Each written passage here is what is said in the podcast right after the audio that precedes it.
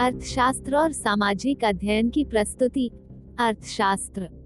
अर्थशास्त्र सामाजिक विज्ञान की वह शाखा है, जिसके अंतर्गत वस्तुओं और सेवाओं के उत्पादन, वितरण, विनिमय और उपभोग का अध्ययन किया जाता है। अर्थशास्त्र शब्द, संस्कृत शब्दों, अर्थ, धन और शास्त्र की संधि से बना है, जिसका शाब्दिक अर्थ है, धन का अध्ययन। किसी विषय के संबंध में मनुष्यों के कार्यों के क्रमबद्ध ज्ञान को उस विषय का शास्त्र कहते हैं, इसलिए अर्थशास्त्र में मनुष्यों के अर्थ संबंधी कार्यों का क्रमबद्ध ज्ञान होना आवश्यक है। ब्रिटिश अर्थशास्त्री अल्फ्रेड मार्शल ने इस विषय को परिभाषित करते हुए इसे मनुष्य जाति के रोज़मर्रा के जीवन का अध्ययन बताया है। मार्शल ने पाया था कि समाज में जो कुछ भी घट रहा है, उसके पीछे आर्थिक शक्तियाँ हुआ करती हैं। इसीलिए समाज को समझने और इसे बेहतर बनाने के लिए हमें इसके आर्थिक आधार को समझने की ज़रूरत है। प्रसिद्ध अर्थशास्त्री एडम स्मिथ ने 1776 में प्रकाशित अपनी पुस्तक an inquiry into the nature and the causes of the wealth of nations में अर्थशास्त्र को धन का विज्ञान माना है। आधुनिक अर्थशास्त्री सैम्यूलसन ने अर्थशास्त्र को विकास का शास्त्र कहा है। मूल्य की अवधारणा अर्थशास्त्र में केंद्रीय है। इसको मापने का एक तरीका वस्तु का बाज़ार भाव है। एडम स्मिथ ने श्रम को मूल्य के मुख्य स्रोत के रूप में परिभाषित किया। मूल्य के श्रम सिद्धांत को कार्ल मार्क्स सहित कई अर्थशास्त्रियों ने प्रतिपादित किया है। इस सिद्धांत के अनुसार किसी सेवा या वस्तु का मूल्य उसके उत्पादन में प्रयुक्त श्रम के बराबर होता है।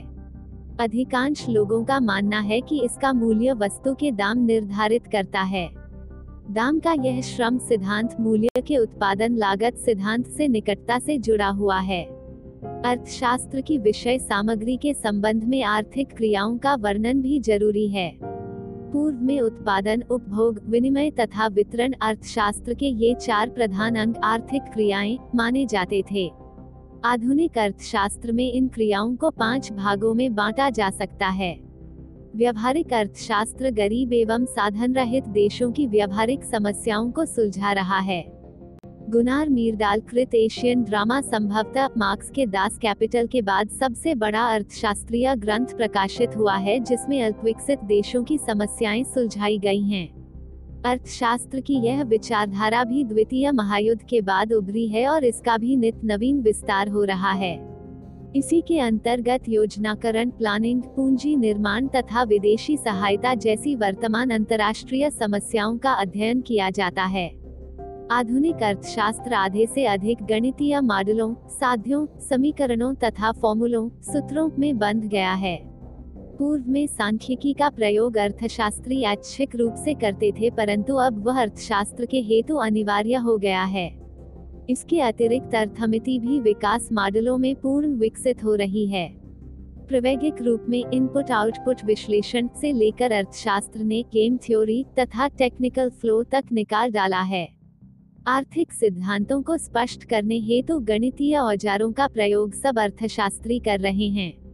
लिनियर प्रोग्रामिंग तथा विभेदीकरण प्रक्रिया के अंतर्गत अर्थशास्त्री गणितीय, विशेष बीज गणितीय सूत्रों से दृश्य प्रभावों के साथ साथ अदृश्य आर्थिक प्रभावों को भी दिखाने का प्रयत्न कर रहे हैं।